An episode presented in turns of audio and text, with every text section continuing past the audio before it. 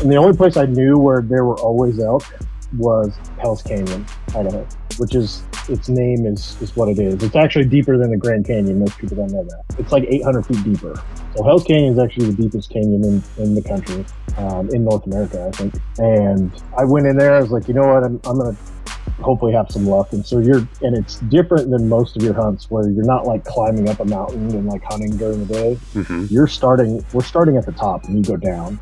And that's kind of deceiving because you don't realize how far you go down sometimes. Mm-hmm. And so you make some mistakes. But everybody, they, they're just doing, they're doing e-scouting now and they show up and they think that it's going to be like a cakewalk, but they're not willing to do like the stupid stuff, like camping out overnight without a tent and sleeping bag or, or like me now, like I'll get up and I'll run the horses. If I can get the elk pattern, like I'll try and cut them off because I know where they're going to move. And it's being able to figure out the animal and, and then doing like not coming back until hours after dark or even not even necessarily coming back at all. To me, it's all about locating them in the morning. If I can find them in the morning, my goal at that point will be to, to figure out. I can generally tell where they're going to bed, Mm-hmm. and then if I can get into, I got to get into like 150 yards. If you could do 150 yards and get out like a, you have to sound like a little baby puny bull, but if you can sound like a little like two year old, three year old bull and, and make some like located bugles, it'll get some, it'll get those guys up almost always. And if I can get them to stand up, then I have a chance because if they're bedded and you, you break a twig, man, the whole, they're gone forever. Then they're come back. You know, COVID didn't really, it didn't increase the, the hunting license, the, the number of hunters like they thought it was going to, but it increased the number of licenses purchased by law. Hey guys, welcome to Days in the Wild Big Game Hunting Podcast. I want to take a minute to introduce you to a new organization called Howl for Wildlife. Howl was grown out of the necessity to have a fast acting tool to focus the sportsman's voice on issues concerning wildlife management and hunting. It's Howl's goal to shut down any initiative that doesn't support sound management practices before it even makes it to the ballot, and certainly before it reaches the courtroom. I know I sound like a broken record, but we need to start looking at hunting as a community and not just an individual sport. And that means supporting all hunting, whether we engage in duck hunting or predator hunting or anything in between. We are all in this for different reasons, and unfortunately, it's this difference that will be our undoing if we let it. So we need to come together as one pack and let our diversity be our strength. We are a strong force if we band together, one voice, one howl. I want you to go to howlforwildlife.org, that's H O W L for wildlife.org, and join there. There's no cost to you to becoming a member. Howl operates solely on donations, so it's completely up to you if you decide you want to send money or not. There will be no annoying emails, no newsletter advertisements, or money grabs, or anything like that. No drives. Signing up as a member just means that when there's an issue concerning wildlife management, like this attempt on banning mountain lion hunting and bear hunting in Arizona, you will be called to stand with us and let your voice be heard. So get out there, get on for Wildlife, become a member, and join the pack. Thank you. Let's jump into this episode. Hi, welcome to Days in the Wild Big Game Hunting Podcast brought to you by Phoenix Shooting Bags. Today, uh, we're going to do a little campfire session here with uh, Jeffrey Moran and uh, see what, what, kind of stories he's got for us. What's going on, man? How are you? I'm good. It's uh, been a stressful week, but I'm doing pretty good. Yeah. Yeah, it's not too bad. But yeah, if you want me to kind of introduce yeah. myself, so I'm, no, definitely. Yeah, give us a little rundown about who you are and uh, what you do and all that good stuff. Oh, I do all sorts of fun stuff. But my name's Jeff Moran, and I guess you could find me on like Instagram and stuff as Relentless Hunter without the U and the E, so HNTR at the end. But um, I'm primarily a, a Western elk hunter nowadays. I, I've spent a lot of time chasing mule deer and whitetail all over the country, and and then I just kind of settled on on elk about ten years ago, and now I usually have two three tags a year, and and I chase them around with a bow. And I, I probably last year was the first time I used a rifle in almost a decade. It was kind of crazy. Nice. So that's that was I had a cow elk hunt that took about two hours. So, Yeah. um, but it's my my whole evolution of, of elk hunting has kind of changed dramatically over the years, and and we only used to hunt cows growing up, and and um, then I started bow hunting, and I didn't know what I was doing, and then kind of change everything over, and and now I've gone all the way back to my roots, so to speak, and and I take horses, or I have horses now, and I take them around, and and so my stories have changed every year. They get a little more adventurous, but it's just kind of how it goes, I guess, when you're hunting and you chase them around for three months a year. So Nice. Nice. So you're you're doing uh like a hunt in September, one in October, and one like November, or what? Usually I'm doing two in September if I can get away with it, Mm, and then um, that's code for if the wife lets him. Got it. oh, I'm not married. Oh, you're not married? God bless you. No, I'm single, man. You fucking lucky prick. I was I, I was kind of going back and forth with somebody for a little while, and, and it's just and she does more hunting than I do, so Oh, hell yeah. fine. But um, now I'm yeah I, I'm gone most of September. I work I work my ass off during the week and during the, the rest of the year just so I can kind of disappear for all of hunting season. So I'm I'm gone most of September ch- from like the second week until the end, and then I might go chase mule deer around in October for a little bit, and then I Idaho has a late archery hmm elk hunt Yeah. um, that's that runs almost the entire length this or, of November. And I, the last couple of years, I've gone out and done that, and the success rate is like minuscule. It's like less than a percent. Mm. But I, I've gotten lucky to knock uh, two big bulls down. Last year's was 300, and the one before that was 330. Wow. And That's a on that hog so- for, for that For- for over the counter type- Yeah. Yeah. Yeah. There's, I mean, there's no cover, no nothing. You're not in trees. You're not in anything except for flat grass and rolling hills because they're, they're all moved down to their winter range at that time. So it, uh, it puts a new perspective on chasing with a bow and kind of what Mhm. they do. And, and, um, uh, it's just a new challenge and I kind of enjoy it other than the fact that the la- each of the last two years it's dropped down into like, Yeah. It's cold as balls. yep, pretty much. Yeah, I gotta. yeah, I um, I've had that tag here in Arizona, so obviously it's not going to be as cold. But in November, it's it's two weeks, and it usually goes starts the second week, and it goes up to like Thanksgiving usually, and then the rifle hunts Okay. start. But that we we have a late season archery tag here, and I've had that tag three times, and I've managed to pull out two bulls out of the three tags that I've had. It's a good hunt.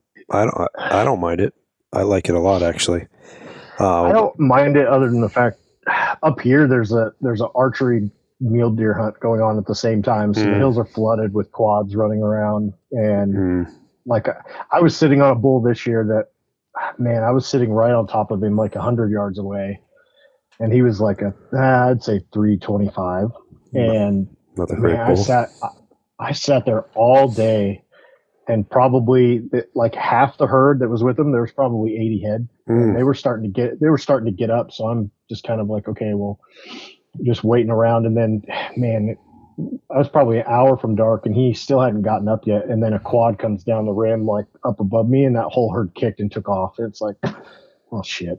Yeah. so I know what that's about. gotta- it's there's no there's nowhere you can't can't get without roads nowadays and that that section is even blocked off like there's a gate that somebody took off the hinges and Mm. they busted the trail cam out and everything so you can't they they don't care Yeah. That, that, then we wonder why we keep losing access and shit like that. Because of Right. stupidity. It's, It's- always it's always just a few a handful of people that fuck it up for everybody. you know that's and they they do it all the time. And that's actually why i got started into bow hunting was i was like four miles back years and years ago and there's no trails no roads or anything. And and this uh all of a sudden i i was i heard a quad. I'm like what a world? And like through the timber comes this guy this big fat dude and he had like a 12 pack of corona on the back of Oh, the quad yeah. and he was just driving around the hills and that guy shot a bull every single year Mm, but it's like you know what that's po- that's the poster child for HSUS right there. No, seriously, like that. They look for that stuff. We shoot ourselves in the foot when we dump, do dumb shit like that, and you know, and then and then they take that and they paint that picture in you know mainstream media of what a hunter is and you know i know that that's a very very very small percent of of what we are Yeah, Yeah. I mean, hunters can't get out of their own way to begin with, but then, unfortunately, like the hunting community can't a lot of times. But Yep.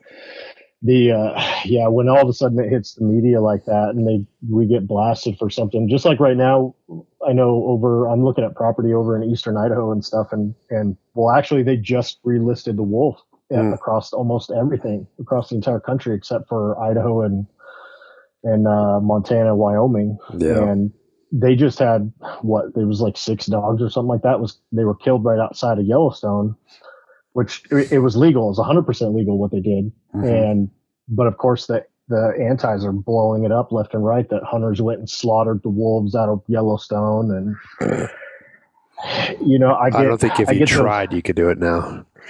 You can't. It's it's impossible. They uh and i'll i'll probably i probably shouldn't release the information but whatever. I, I know a couple years ago i knew a guy that was part of the the wolf count um, Mhm. in in the idaho area and they took their number that they gave back was about four times what the public released what Fish and Game and those guys released. Really? Why? that's bullshit. Because it, it it you know i have to think that it has to do with it, it's all money. Because if you don't have if the antis don't have a, a, a way to put money into people's pockets through Hmm. all this stuff like I, I think i think it goes both ways. They're just they're just feeding the beast with the the dollar. You're not Like, you're not wrong.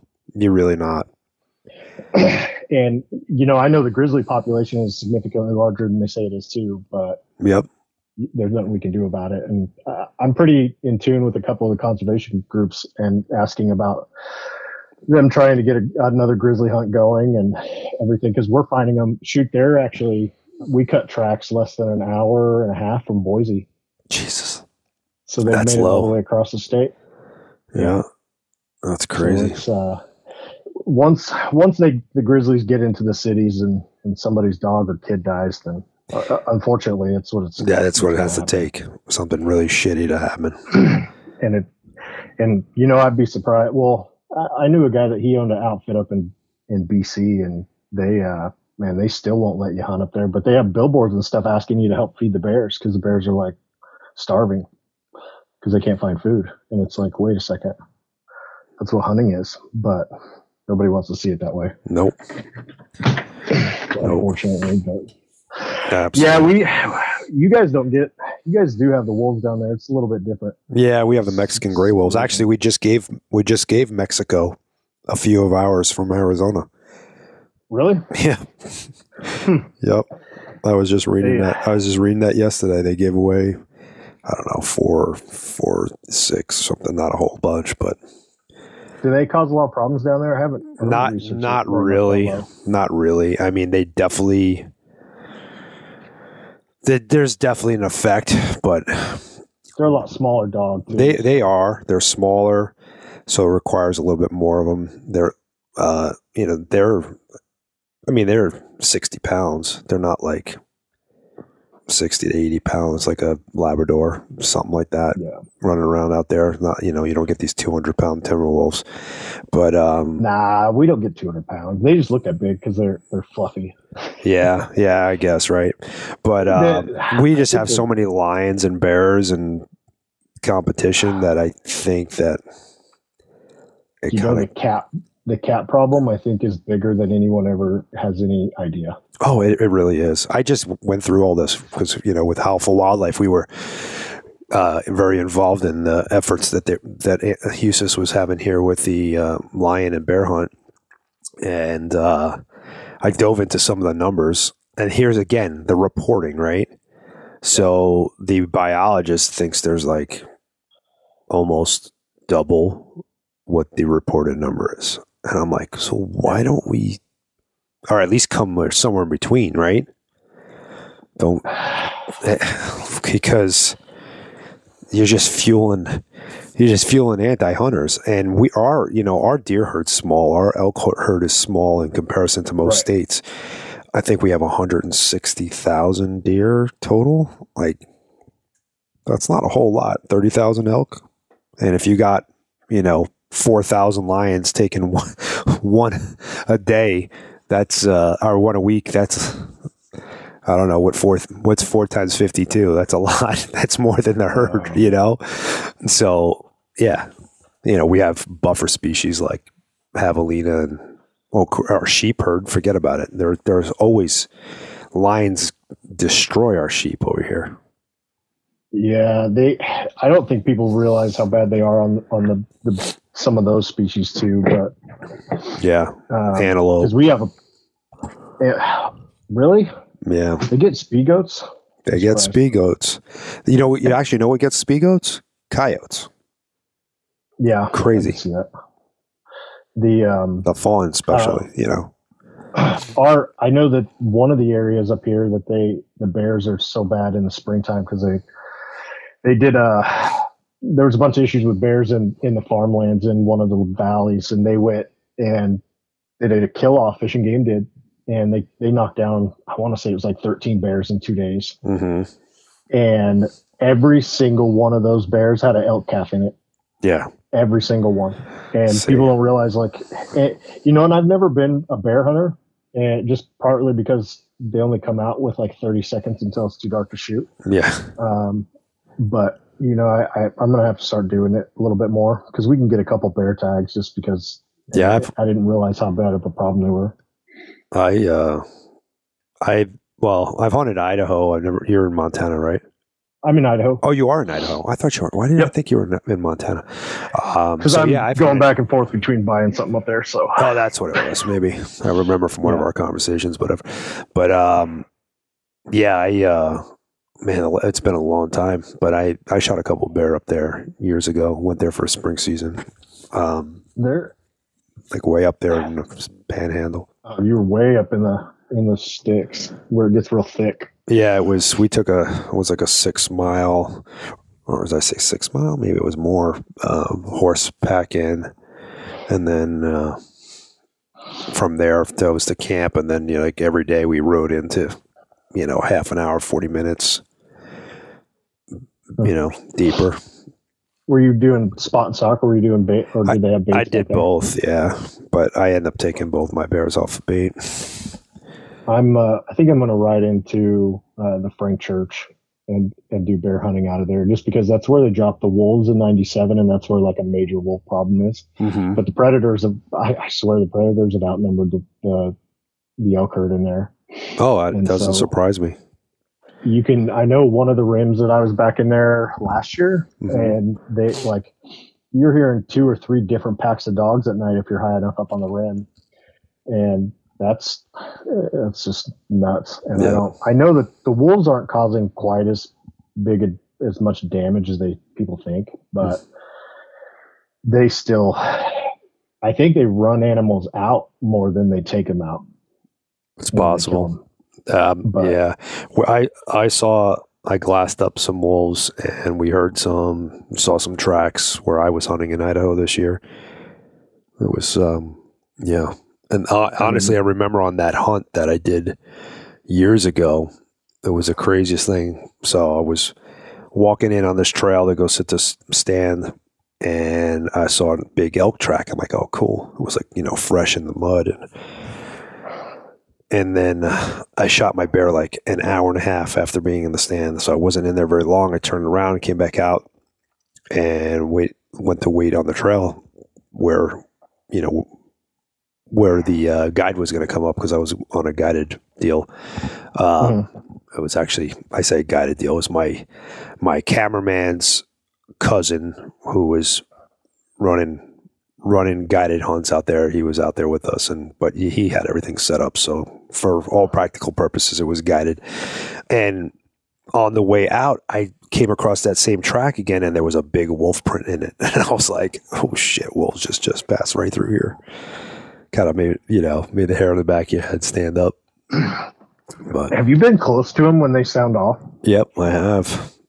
So the first time it happened to me, I did the November deer hunt right outside of Boise, mm. and I packed I packed in like eight miles, and that was stupid. I was I like wiped myself out. I wasn't physically ready for that one. Um, that that country gets a little steep, so I get back there, and I remember setting up camp and everything. I took a little nap, and then I was I when I woke up I, and I loaded my pack up to go hunt for the evening. I realized that my sidearm was in the truck, Mm.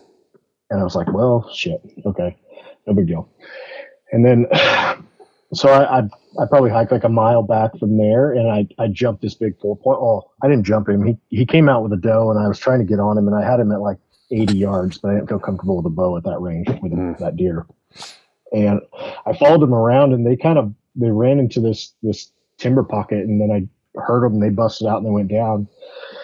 And so I walk into this timber pocket, and something moves like 10 feet from me Oh wow. and I didn't, I couldn't see it. And then all of a sudden, it, I there's something moved on my right, something moved on my left, and then all of a sudden, one it, they were wolves, and they one of them howled, and man, it was like Ooh, that's close, close.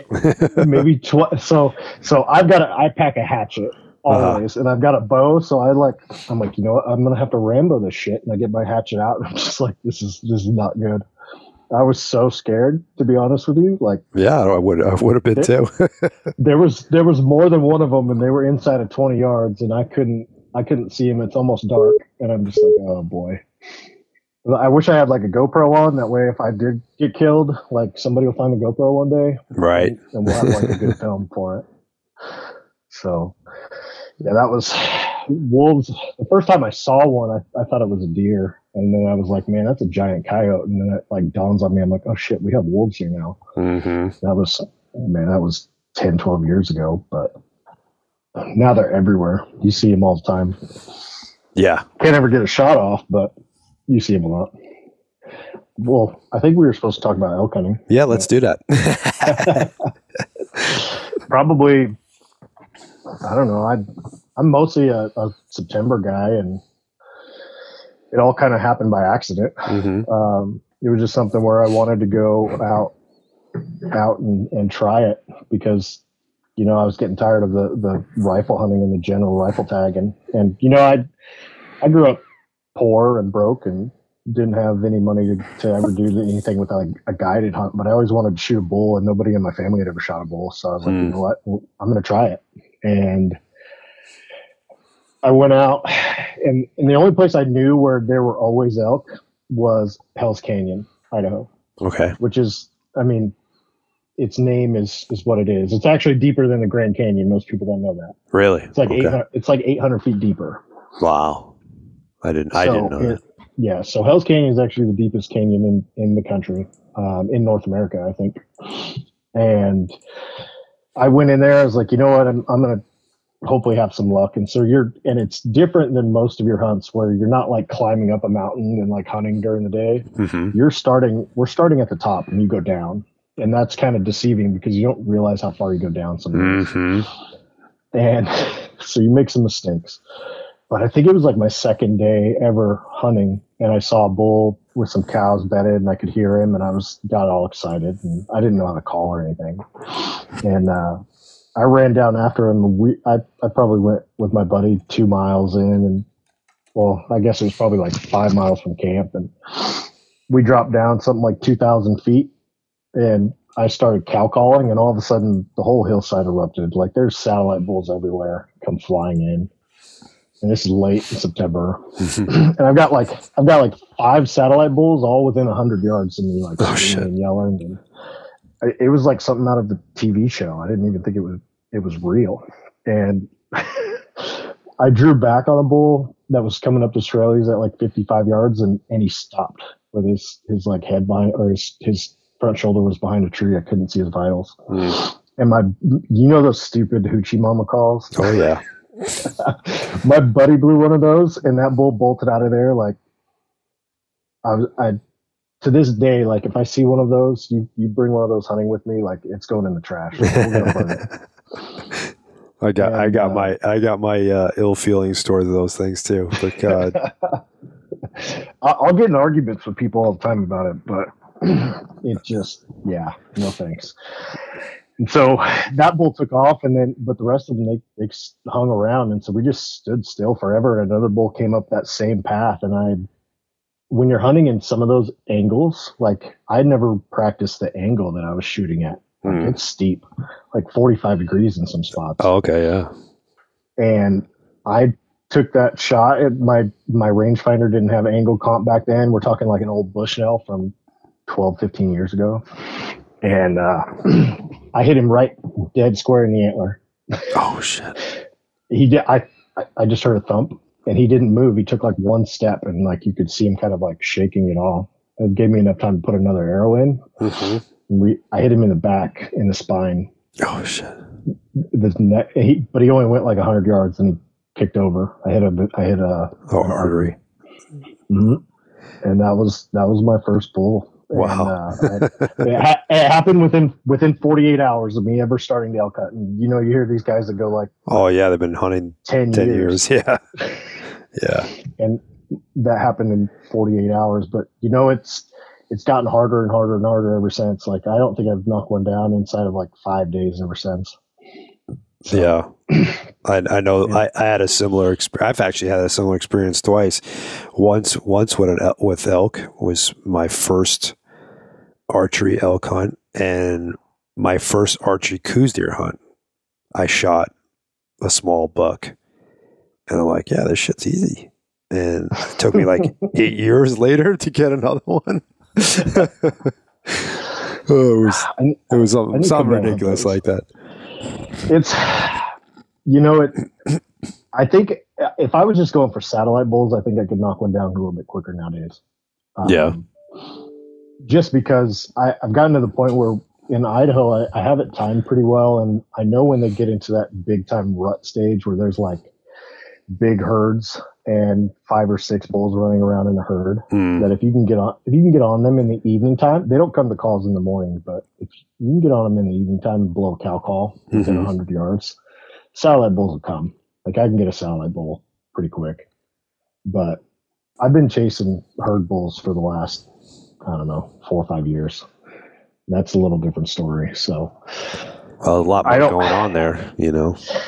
there is you know I've, I've been lucky enough to knock one down a couple times but i i honestly haven't killed a bull that i i've called in in probably five years So it's mostly just s- like spot and stalk, or just you know still hunting or whatever. yeah i'm doing spot and stalk but when it gets into that later stage of november you can if they're if they're calling back and forth with each other and they got cows and stuff running around they're just screaming their heads off like you can usually You said November. Do you mean September? or september. Okay, I was just like, oh, screaming their heads off in November. That's interesting. Actually, the bull that I shot this year in Mhm. November, the only reason I saw him is because he was bugling. oh yeah, they do. They'll bugle. I uh, actually both years that I killed my bulls here, they both were with cows and they were bugling on their own. I didn't get them fired up. I didn't even like you know do location bugle or anything like that. The one year that I didn't, there was you know I didn't hear a peep the whole time I didn't hunt. But that's not why I didn't get one. I I had opportunities. I just kept screwing them up. Um, but yeah, it, uh, there's a lot of times in November there's like a, a third estrus cycle that rolls through, and Yeah. yeah, they're definitely not. It's not the same intensity. They're not going to have, you know, they're not going to be as like likely to come into anything. But it does help you locate them. You know, Yeah. I was sitting on top of like a weird three by five, but he had like two beams coming out of the side of his head. And I was going to shoot him. And then all of a sudden I heard a bugle and I looked through the, the spotter and I see this bull. He's about, I don't know, a mile away. And he's got like six other bulls with him and a cat or a few cows. And he's a big six. And I think there was four sixes with him and a couple other like five points. And I just took off and got lucky. I took a, I took a bomb of a shot though. It's like 75 yards. Mm. But when you get that November hunt, you got to, it's one of those things where as soon as my September hunts are over, I, I start dialing the bow into a completely different everything. right. And I, I, it, that way I can shoot at a, a distance, but I still won't take anything past like 80. But I also shoot like a monster bow. So I shoot that APA King Cobra out of Canada hmm and it's your IBO's at like 371, and I was shooting 500 grain arrows out at like 342 feet per second. That's screaming.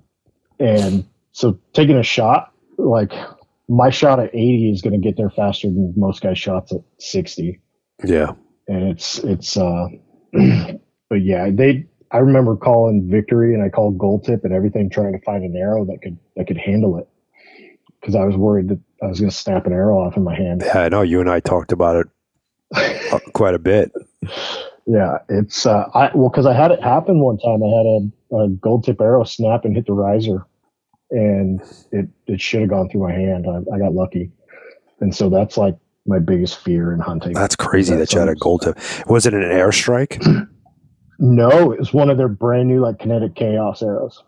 That's crazy. See, that really that's really scary to me because there must have been a manufacturer defect on that. So when I talk to Gold Tip, and I can believe it because I own a company that I do a ton of shipping for, and they had like last year they had FedEx mm-hmm. completely mm-hmm. blow up an entire crate full of arrows. Some guy hit it with a with a forklift, mm. and he's like he's like there has to be there's no way that that arrow just exploded like that yeah and, and, we we looked at everything and i still have the arrow around somewhere but he thinks that that there was just something either something happened in shipping or or it was there was just because it that the arrow was new out of the box yeah like it had only been shot like one time yeah that's and, that's that's an anomaly because the process the arrow building process there's basically two styles, right? There's yeah. the ones that go on mandrels and they layer they layer the carbon fiber okay and then mm-hmm. there's extrude hone type or like you know not extrude hone because it's not a being honed but extrude extruded where it's mixed with like a resin that's like your axis um easton axis and then i think victory does them too I don't know if Victory. No, I think Victory does it like uh, like Gold Tip does it. Oh, okay. Yeah, the weave thing. Yeah, the weave thing. So like anything that has the weave thing to have it snap, that's why they could do that. You know that bend test that they do. I don't know if you ever seen the gold tip. Where they're like standing on it or something. Yeah, stand on it. They'll put it between a bow press and bend it like so it looks like a U, and it'll take those. Uh, so it's very hard to snap them. Yeah, you know, you hit something, you can make them shatter, or like the end splinter or whatever. That's doesn't matter what you're shooting, it's going to happen. But those the ones that are prone to snap are the ones that have that resin style where they're basically just mixing carbon fiber with resin to make the arrow. Yeah. You know, there's some pros and cons to both of them, but it, mostly cons, I think, on the resin style one, in my opinion. But um, they, I think the one, the one good thing about the resin style one is that they, um, they have a little bit better ability to have a more consistent, um, not necessarily a spine, but I think weight weight wise they're more consistent. But I don't know. I haven't. I build my own arrows, but I, I generally don't pay too much of attention to it. That bow is so aggressive that it kind of knocks anything out of it with the speed. But it's I'm shooting gold tips or not. Yeah, I'm shooting gold tips now, and they they send me some of their new Kinetic Kaos, and we went all the way down to a 200 spine. And oh, I was gonna say, yeah, you you I would automatically say you're 200. I mean, I shoot a 300, and I'm 70 pound, and I'm 29 inches, and my bow's only IBO is one uh, 340 something. Way yeah, I think uh, way less shooting, power stroke than yours. So I'm shooting 84 pounds now. Yeah, that's 20, crazy. 29 and a half inch draw. So yeah. Well, I think it's, I can lift uh, up 84 pounds.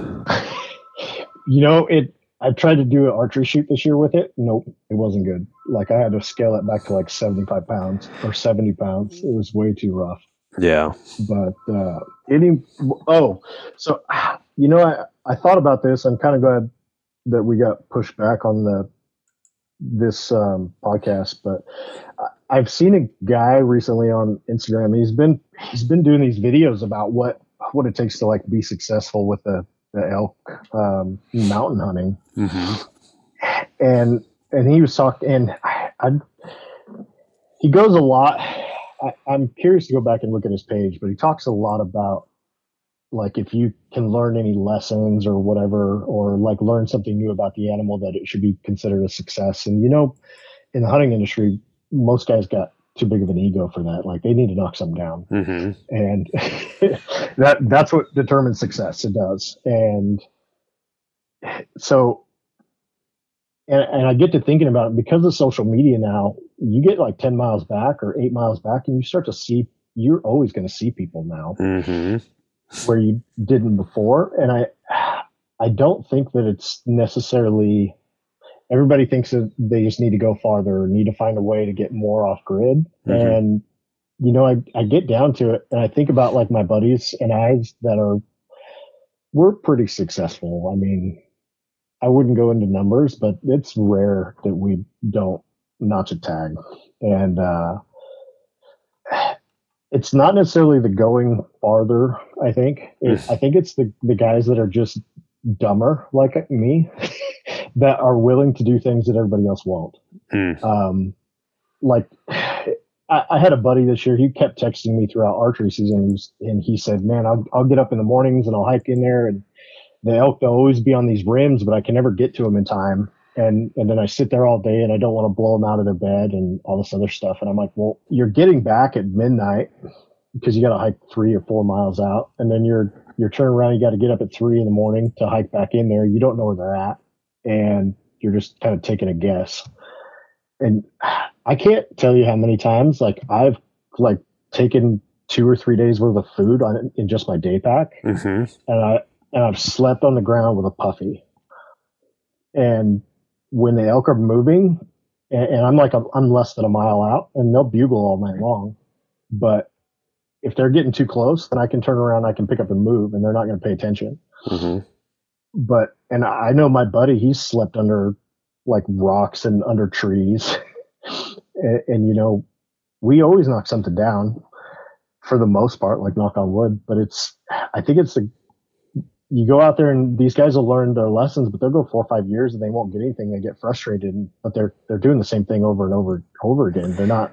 They're not changing it up. Yeah. We're, I was just talking about that with somebody else. It's that's it's, that saying doing the same thing over and over again and expecting this you know a different result is the what is it the uh, definition of insanity or something like that. It's some, something along those lines, but but it's I don't the truth. think it's it, well it's not you can learn your lessons and you can like learn to bugle differently or you can kind of take take this or that for and try and apply it but everybody they, they're just doing they're doing e-scouting now and they show up and they think that it's going to be like a cakewalk but they're not willing to do like the stupid stuff like camping out overnight without a tent and sleeping bag or or like me now like i'll get up and i'll run the horses. If i can get the elk patterned like I'll try and cut them off mm-hmm. because I know where they're going to move, and it's it's being able to like it's being able to figure out the animal and and then doing like not coming back until hours after dark or even not even necessarily coming back at all and or got there's there's so many guys that don't hunt them during the middle of the day and bulls will get up and move all day Mhm. and I, like I'd be I've I've knocked down several bulls in the middle of the afternoon, and people just don't they're not out hunting. They don't know how to hunt them. They don't know how to call for them during that time. I just it's uh it kind of blows my mind at, at what people do nowadays and and So so teach us how to hunt them during the middle of the day. I want to hear. what do you do? how you, it's to me it's all about locating them in the morning. hmm if I can find them in the morning, my goal at that point will be to to figure out. I can generally tell where they're going to bed, hmm and then if I can get into, I got to get into like 150 yards. If you can do 150 yards and you get out like a, you have to sound like a little baby puny bull, but if you can sound like a little like two year old, three year old bull and and make some like locator bugles, it'll get some, it'll get those guys up almost always. Mm. And if I can get them to stand up, then I have a chance because if they're bedded and you you break a twig, man, the whole they're gone forever. They're never come back. But if you can get them moving, you can make noise again, Right. and you can get these bulls to kind of move around, and you can you got to play the wind, and you got to play everything else. But it's it's it's just a matter of trying to to get on top of them and not blow them out of the countryside just just enough to bugle. But I mean, to me that that's that's how I've been able to pull them in it, it, during that afternoon period when when they're bedded down and, and nobody wants to get up and it's hot.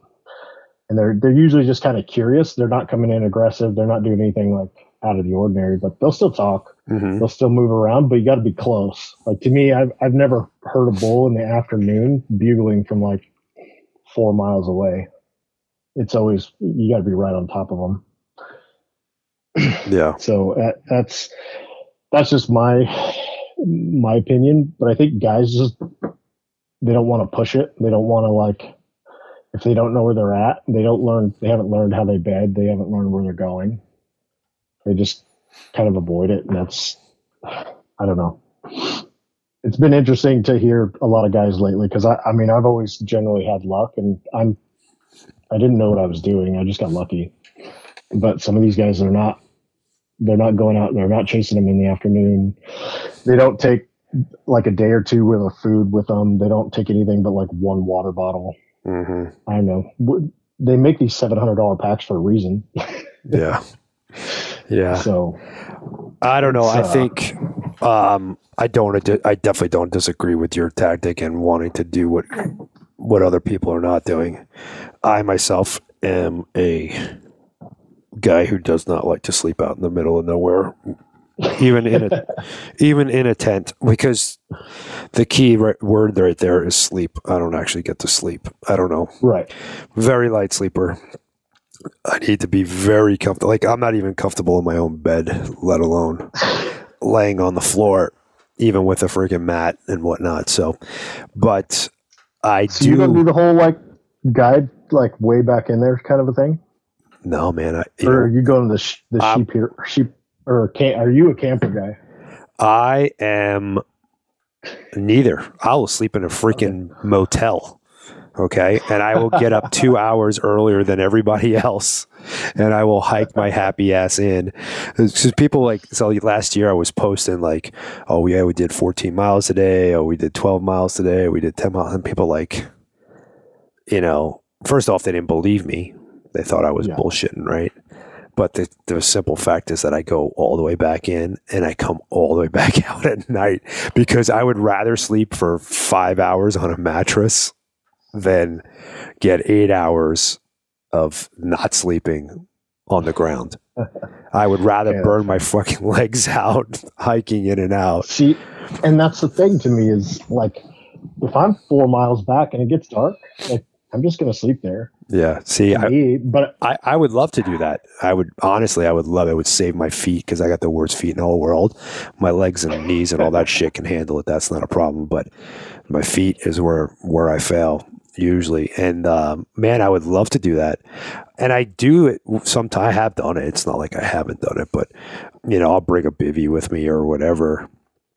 Um, I always have because I've gotten caught out there where I've had to stay out there um, a couple of times. I always have like one of those emergency bivy sack deals that you know close up to the size of your fist. Always have that in my backpack, so that I do have the option. Yeah, know, if I'm on a 400 inch bull or something crazy like that, and right, you know, I'm probably going to try to stick with them all night long or whatever, and then make a play in the morning.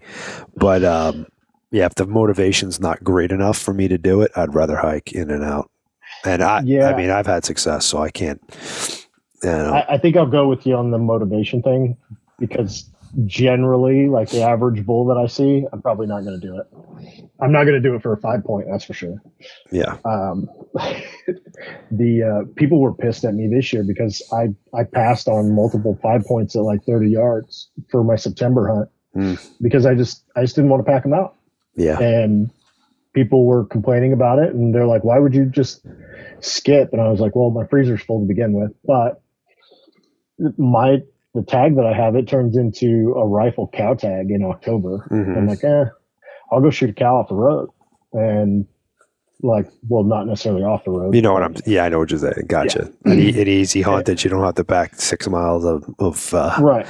you know, meat out and whatever. Yeah. Exactly, and and it tastes better, and usually don't have like I don't know with a rifle, generally they don't go as far if you like make an act like accident, Mm-hmm. shoot wrong.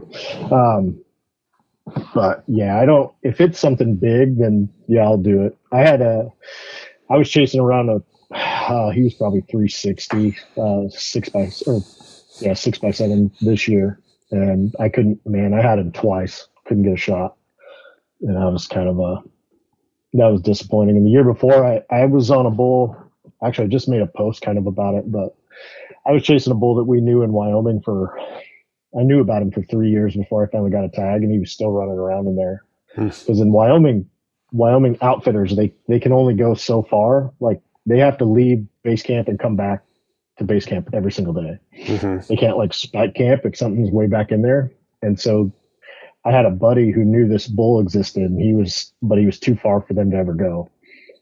So I drew that tag finally and, and went back in there. Man, I spent 20 days chasing that bastard Oh shit. and could never get. I had him once at 40, and I had him once at probably like 75. Couldn't get a shot on either one.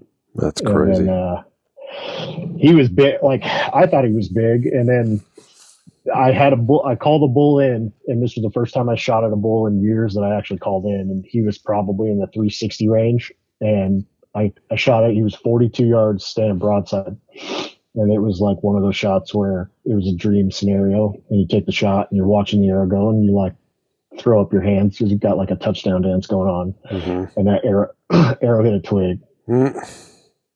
it bounced right over the top of him at like man i i had to miss his back by like an inch Jesus. and i like screamed and yelled and pouted and threw a fit for like two days I don't blame and you. then uh, and then get this one so that same hunt i was out of food. Like i was literally rationing my food where i could hunt in the mornings but i couldn't hunt in the evening because i didn't have any energy left. And i'm something like eight or nine miles back on horses. That's just me. And uh the day after i missed that big bull i was sitting there in camp and i had a whole herd run through camp basically. Like they were like 200 yards away and they ran through in this ravine. They're bugling and screaming in the afternoon so I, I had enough food for like the next morning or i could eat my food right now and go after the herd.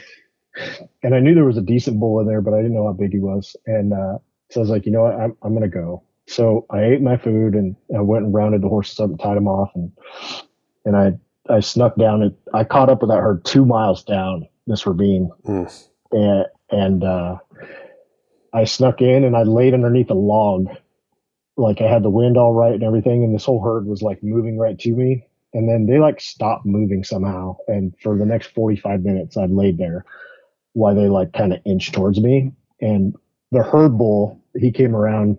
Uh, I don't know, probably four times I had him inside of 50 yards, but he wouldn't give me a shot and I had I had cows at like ten yards away, ten to fifteen yards, and I was like, man, this is making me nervous. I need to get. He needs to come back in, and he was the only six point that I had seen in the whole herd. Everything else was like fours and fives, Mm-hmm. and all of a sudden, this six point comes running in from behind me, and I thought it was him.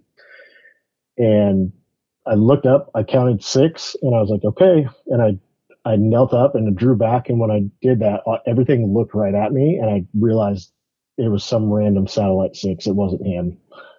I was like, shit, it's my last day. I don't have anything left, so I just shot, and that bull dropped on impact with that arrow, knocked him right down, and um, I got up and walked towards that bull that I knocked down, and I looked to my left, and that big herd bull was standing 30 yards from me.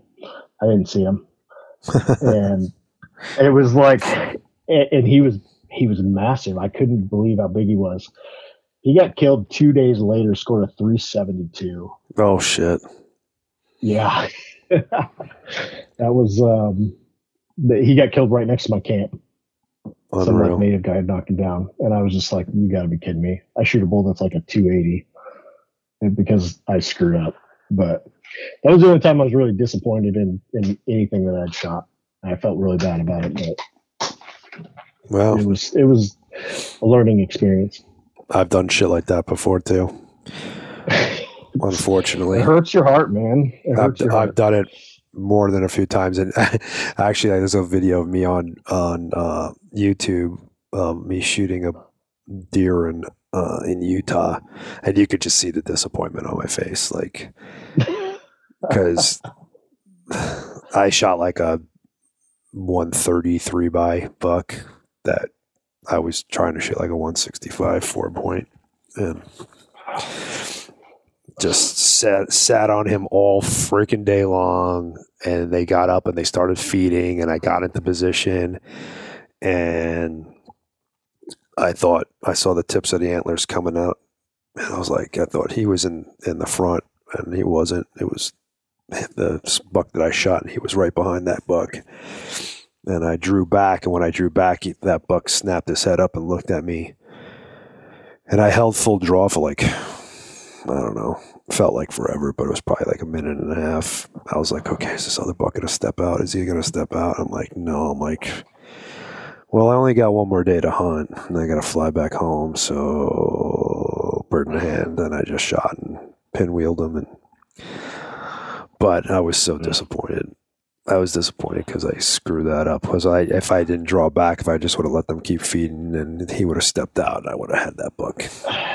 And I, I, did it again in Illinois on a whitetail. I had these this uh, it was a doe that was super hot because she had two bucks following it, and they came up this trail past my tree stand. Uh, it was her, the big buck, and then the smaller buck behind him. Went behind my tree stand, ran around. I couldn't shoot behind me; it was all thick. And then I hit my little bleat can a couple times and I could see yeah. the doe just kind of like turn them and she started coming back towards me. She was going to come down this trail that was 20 yards to my left. And as soon as she popped out, I drew back. She trots down a little bit further and stops. And I just aimed for where she's at because I knew that's the, where the buck was going to stop there. Because when they're, you know, when they're running like that, they always yeah. stop where the where the doe stopped last. And then she starts going up this trail. And here comes the buck. And he jogs down there and he stops. And as soon as he stops, like literally the second he stops, I punch the trigger and laid him, laid him out. Oh, and, he, and I'm like, oh, wait a second. I said, that didn't look like the big buck. And I, because I see him bounding off and then he crashes. And I look over my left shoulder and the big buck's just staring at me up in the tree. And I'm like, motherfucker. Yeah, so I shot like a 135 buck when it could have shot like a 160 buck. That, so, that tag's hard to get in Iowa, isn't it? No, it was, uh, it was Illinois. Oh, Illinois. Yeah. Yeah, that's not so bad. Nope. I heard um, Illinois, what was it? Their hunting numbers were so bad just before COVID that they were worried they, they were going to lose hunting altogether, if I remember right.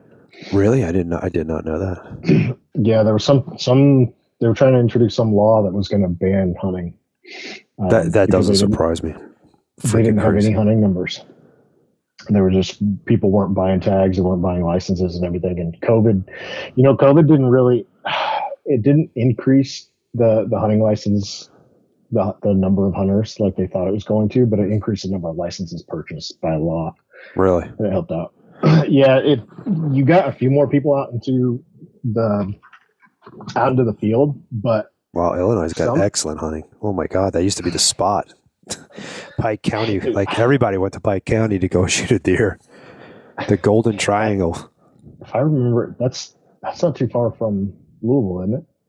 Or no, is that it is. Well, I used to fly into St. Louis, Missouri, and then cross the river. Oh, that's right. Yep.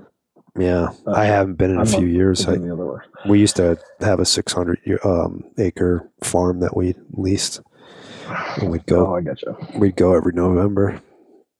Yeah, I remember talking to the Sportsman's Alliance guys, mm-hmm. and that was a big that was a big deal because the hunter numbers are so bad. Wow, I, I, I was unaware of that. I did not see that, but man, COVID kind of helped, but what COVID did was it, it didn't increase the population of hunters that much, but it increased the number of licenses purchased because you had all these guys who are taking like spending s- stimulus money. Right, of course. That, that they're buying hunts in other states and everything else, and people are going around. Like Idaho's got a record number of licenses. Oh, same Arizona too. Oh my God, we went.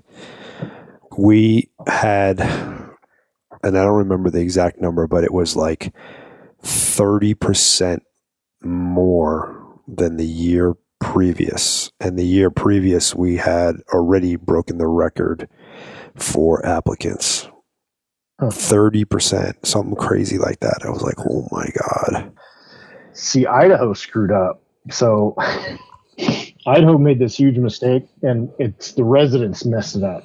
But in Idaho, we used to be able to buy like if if all the non-resident tags didn't sell out, mm-hmm. like residents used to be able to buy a second tag, Right, right?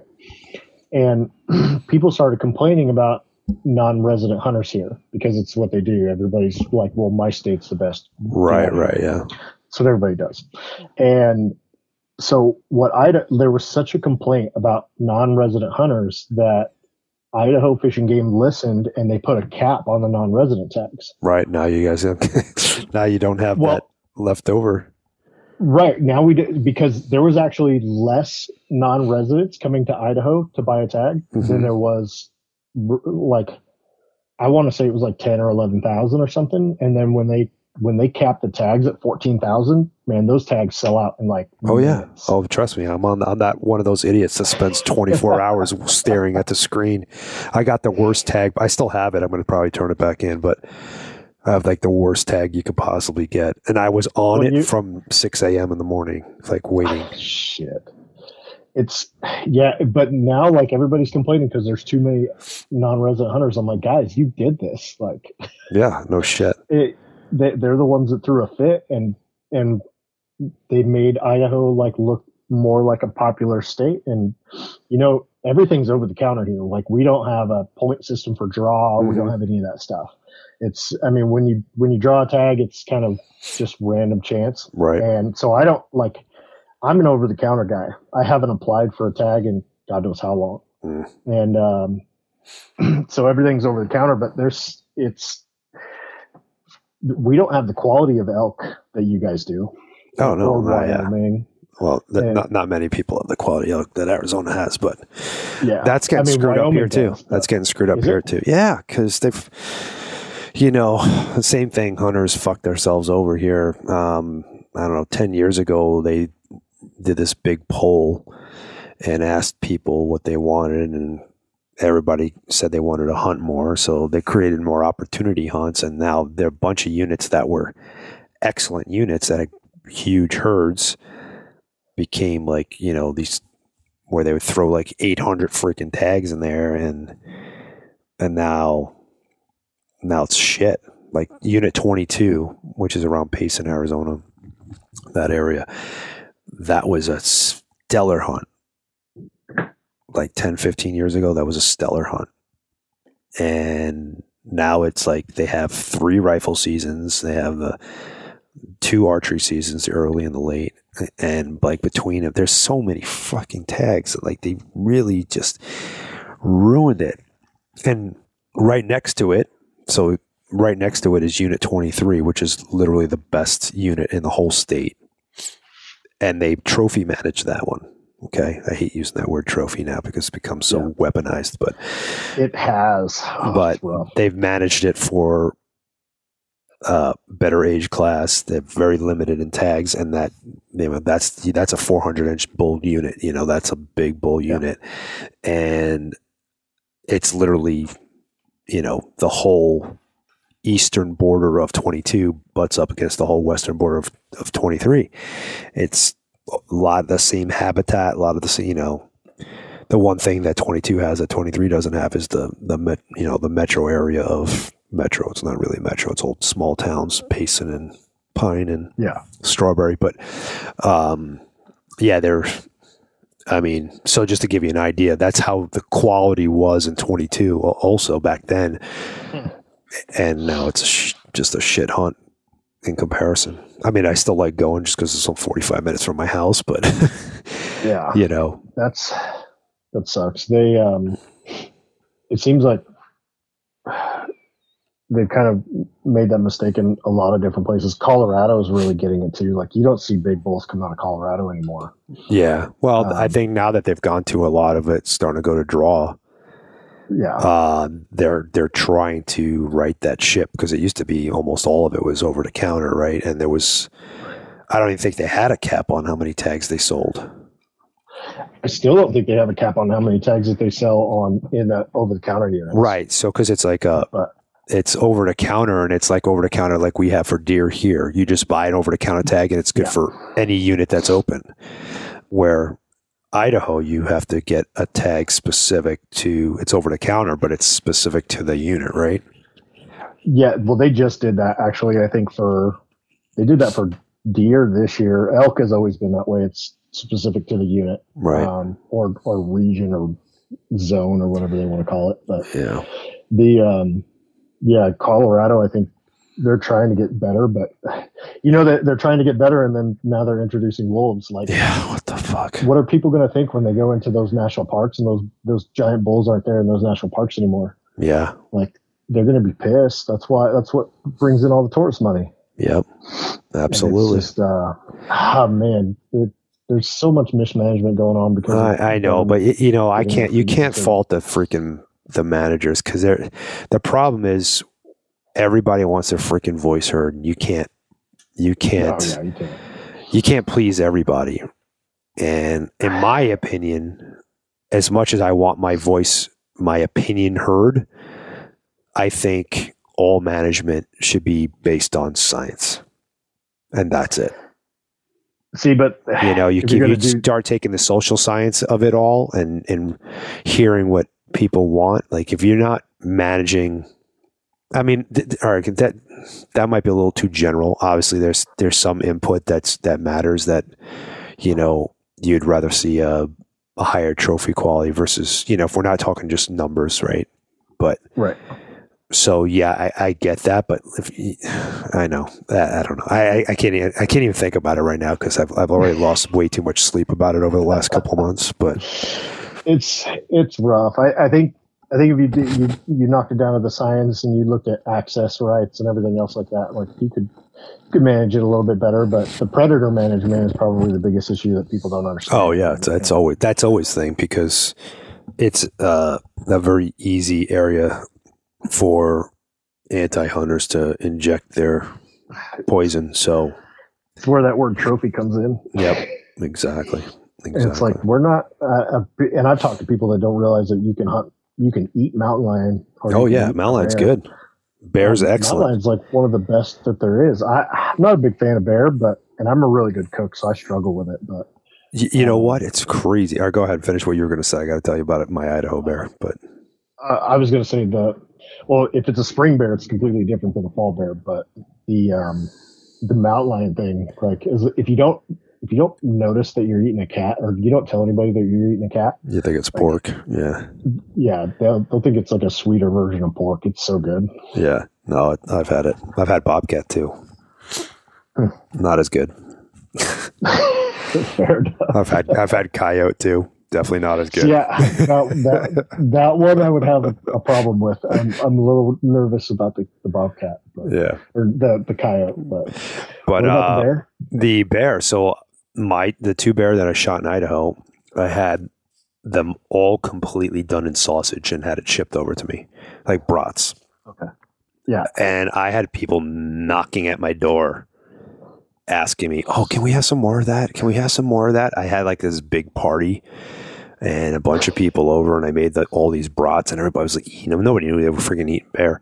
And then I told everybody, like, "What?" Yeah, and then like I had people call me up asking me for them, and I was like, "Yeah, no, that's Oh, freaking jeez. bear, man." Was it um?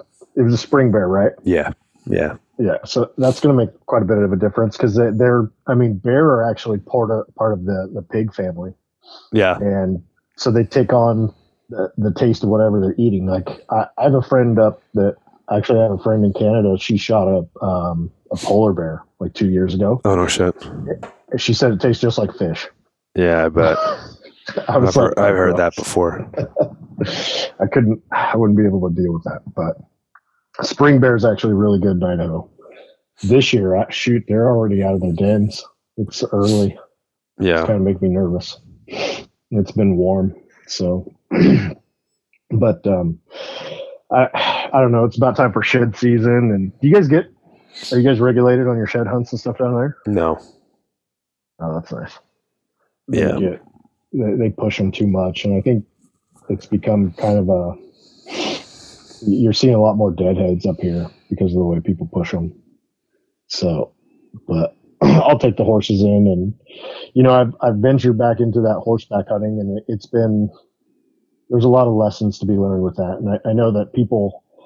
I probably I was I've been meaning to write an article about it and publish it um, in one of the magazines about the DIY like horseback thing because I hadn't done it in so many years, mm-hmm. and actually I, I had never done it when I first came back to horses because I grew up around them, but I was probably gone for like 15 years, and then people don't realize like in Colorado, in Colorado, there's um, and I think uh, Colorado and I, I know there's like two in Montana where you can actually there's these huge ranches that have like 2,000 or 3,000 horses, and you can actually rent horses for cheap to go oh, on wow. hunts.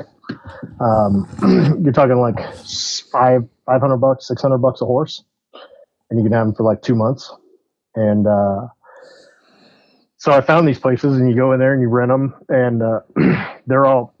I mean, takes a little bit of time to get used to them, but it gives you a whole new aspect to it, but little bit differently. But you do get to have a, a lot more luxuries involved with it.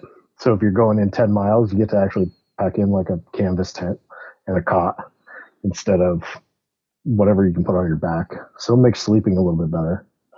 Food wise, it's a little nicer, but then you have to let the horses graze. So mm-hmm. you got to come back to camp during the day or whatever. You got to you got to learn to hobble them. You got to learn to ride the horses. But uh, it's been a really nice experience because it, it it can be a nightmare. You could have a rodeo in the middle of nowhere, mm-hmm. but but at the same time, it, it adds a whole new element that's kind of gives it more of a, a, simple life kind of a feel, and you get the ranch, the world, and I don't know. It's more traditional for me, and I, I it allows me to hunt longer too. It saves those legs and the knees. Well, sometimes it saves the knees. Yeah. Um, uh, see, I don't know what it is, man. I get on a horse and it absolutely destroys my knees. And I've tried every stirrup position I could think of it just kills it kills the outside of my knees and i don't know what you know what it is but the geometry of it all i just i cannot i would rather hike all all damn day than get on a See, horse you know i have draft horses so they're big they're mm-hmm. big boys and i have one saddle mm-hmm. that it's it actually is like an 18 inch saddle which is too big for me but when i'm hunting and i have a pack and everything i can push way back and i leave my feet out front okay and it's made a huge difference on my knees. Like they don't hurt. But if I'm in any of my other saddles, when I get off the horse, mm-hmm.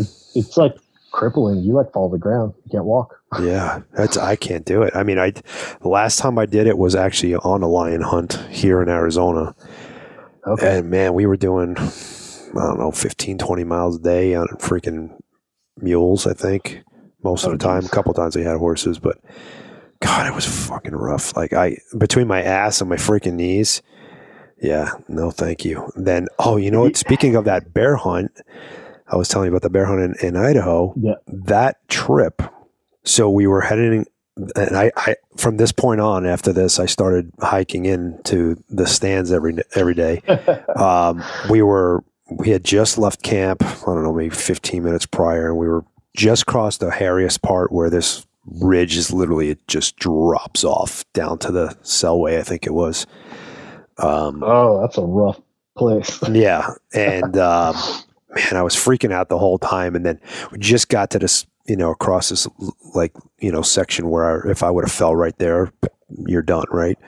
And we get to this opening, and out of nowhere, my horse freaks out, and I realized, and she, he rears up and he starts running, and I'm got my they didn't have a scabbard for my for my bow, so I got my bow in one hand. So I'm like, you know, one hand and a pommel and trying to hold the the reins and whatever. And I end up falling off the horse, and my oh, foot was caught in the stirrup. And uh, you know, just for like a couple seconds, I got dragged for a couple seconds and then came out. But what happened is one of the other horses that we had tied up got loose and then ran up behind us on the trail and it spooked my horse and I was the last person. Oh shit. Yeah. And I was like, fuck this shit. I'm walking in and I hurt my wrist so bad I almost couldn't pull my bow back anymore, but I made it happen. So that so that um, Wyoming hunt, and this is always a fun story.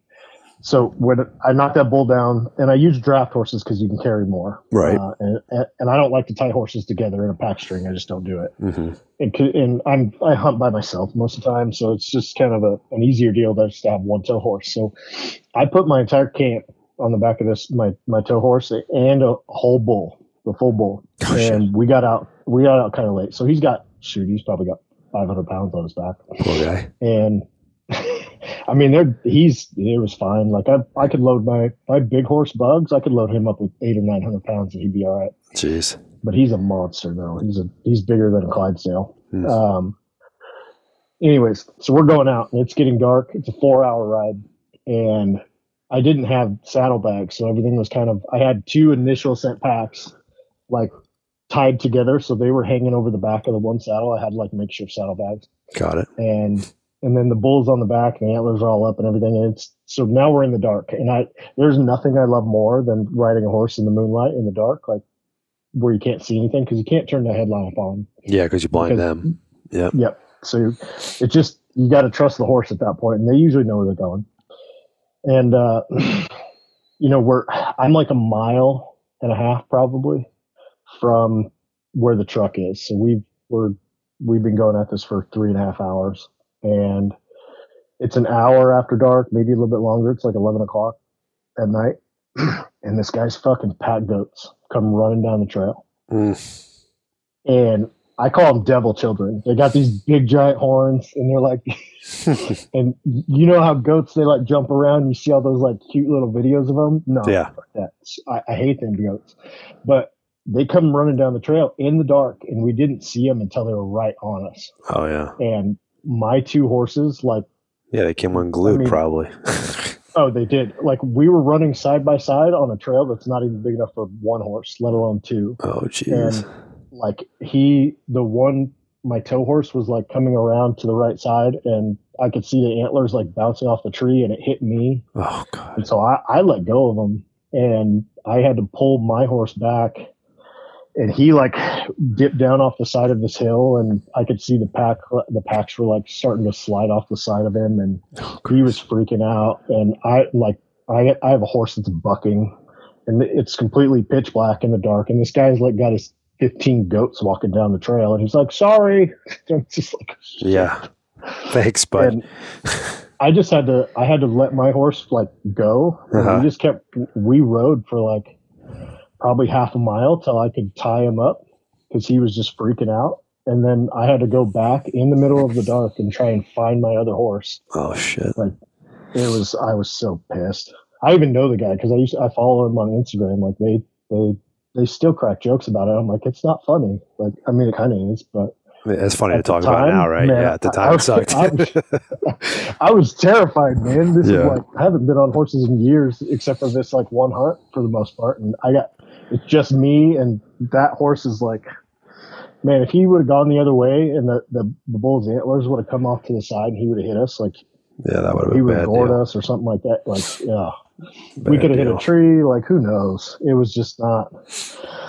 Oh, so now every time I see goats, I get angry, and everybody thinks they're cute. And I think they're the devil. God. It- Yeah. it's it's a good. I enjoy the horseback hunting. Like it's it's different. It's a lot slower than people think. hmm Um, horses actually only they walk about as fast as we do. They just Right. don't get as tired. But this year we came. I came up on a couple different herds of elk, and I was on the horses, and the elk didn't even move. Like you could get within hundred yards of them. Yeah, I've, I have a buddy of mine that uses horses. We, um, you know, he uses them for antelope. He uses them for elk. Like walks behind them, and you know, Huh. yeah, kind of walks right into the freaking herd with them. Kind of uses like a walking blind. Like, yeah, that's pretty cool. That's pretty cool Yeah, stuff, don't- man. I, I, but I don't know. Anyway, well, cool, bro. I appreciate you coming on and uh, giving us, uh, you know, some cool little bit of stories and a little insight and shoot the shit with me. Yeah, brother. Thanks for having me. I appreciate. it. I haven't done one of these in a while, so it was kind of nice. We'll have to have you on after the season, see how things go. Yeah, well, uh, well, I'm I'm headed in after Wolves here pretty soon, so I'll, Oh, I'll nice. send you an update on. Yeah, that. let me know. I'm gonna ride into the Frank. I think it's about a 70 mile horseback ride, so that'll be fun. Shit. Um, you want to talk about knees? Yeah, right. No thanks.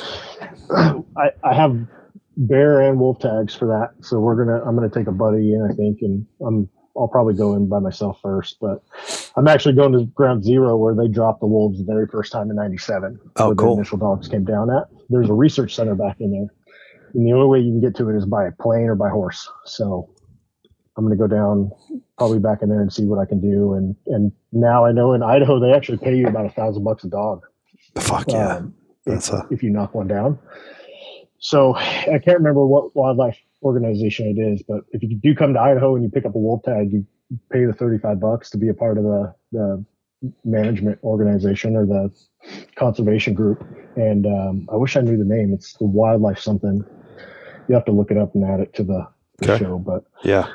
um, yeah, that's that's one of the things that everybody comes here to Idaho. If you, you spend thirty five bucks be part of the the conservation group, if you knock one down, then they reimburse you up to like a grand a dog, That's crazy. uh, It's awesome. which is kind of nice. And and because it, man, we got to get rid of them. We can hunt them in the night at night and everything now too. That just passed. So Fantastic. so I'm gonna go in there and kind of do that and do the spring bear thing and and uh, so I'll keep you posted on that and you can and see how it's going and any research that I find I'll I'll let you guys know and Yeah, I appreciate it. You can post it. So Awesome. yeah, man, thanks for having me. I appreciate it. Absolutely. Good luck to you on that hunt. All right. Thank you. Yeah. Hey guys, thanks for checking out the show. Really appreciate you. Keep those reviews and those comments coming. Helps us keep this free. Do me a favor, go check out Phoenix Shooting Bags. Use promo code John Stallone to save 20%, all one word. And check out Howl for Wildlife. Thank you very much, and we'll catch you on the next show.